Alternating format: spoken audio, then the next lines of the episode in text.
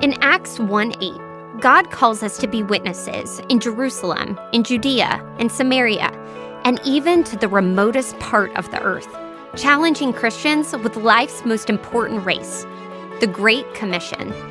When God calls us to run in such a way to win, we must do it now. In this 21 day devotional series, you will hear from our senior pastor, ministers, and staff members about what it means to each of them to adopt a win now mentality, reaching as many people as possible as quickly as possible for Jesus Christ starts right now with you. First Baptist Dallas presents Mission 1 8 Win Now. Hi, my name is Dara Trainer, and I'm the Girls Ministry Associate. You are about to hear day 12 of the Mission 1 8 Win Now devotional series. My devotional is titled I Choose to Follow. Let's start by reading a word of scripture from Ruth 1:16. But Ruth said, "Do not urge me to leave you or turn back from following you, for where you go, I will go, and where you lodge, I will lodge." Your people shall be my people, and your God, my God. My name is Ruth, and this is my story. Looking back, I realized that every step of the long journey was necessary. My blistered feet, those dusty roads, endless tears, and my secret prayers all mattered.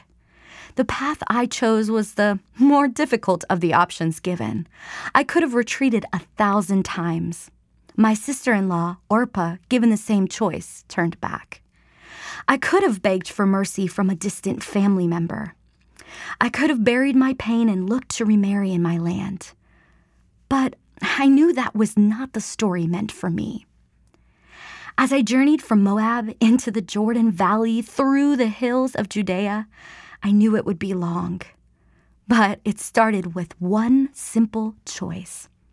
I had to risk everything. I had to be willing to follow. I will be transparent in telling you my story. I'm not a hero. I was a foreigner woven into a story much more significant than my own, a Moabite who had no place in the congregation of Israel. I would never dare to dream the dreams placed inside of me.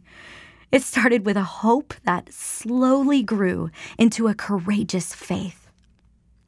Many days after my husband's loss, I wondered if the tears I cried mattered. Would the pain my mother in law Naomi felt for losing her sons and husband ever be healed? I shared in the weight and I grieved for us both. It felt like overnight my wife title was replaced with the identity of a widow. I didn't choose this chapter, or for that matter, this story. But the pages that unfolded here were the story that God was writing within me. My story was connected to loyalty to Naomi. My commitment to her family and my desire to follow her God became my own. I remember the day I declared, Don't ask me to leave and turn back. Wherever you go, I will go. Wherever you live, I will live. Your people will be my people, and your God will be my God. I knew the path that led me to this unlikely Hebrew woman, Naomi, would somehow change my life.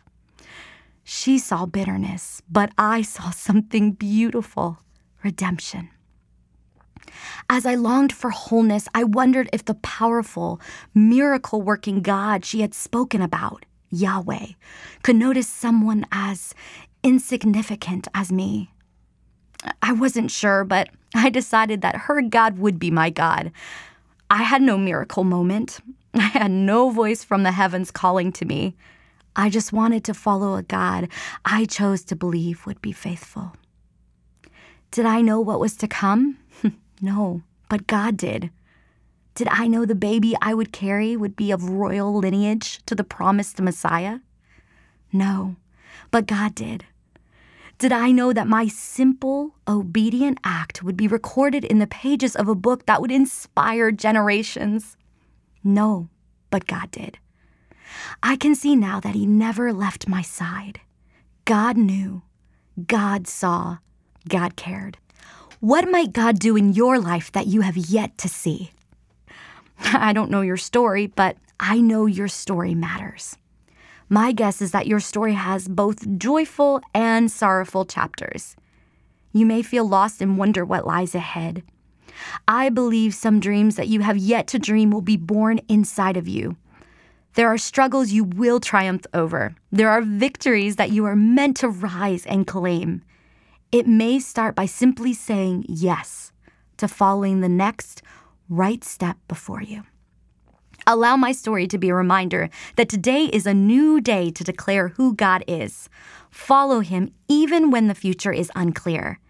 He is not done displaying His goodness all over your story. Love, Ruth. As you go about your day, here are a few questions to reflect on. What testimony can you share about God's goodness in your life? Think of a difficult season in your life. And how did you experience God? Did He send you people to help uplift and encourage you? How can you be a source of joy for others who may be hurting? Here's the challenge I want to leave you with ask God to send you someone every week that you can minister to. Your story matters, and it's best when you are willing to share it. What encouragement do you have to offer someone? Pray that God leads you to at least one person every single week. Imagine if you committed to this. At the end of one year, you will have reached 52 people with the love and hope of Jesus Christ.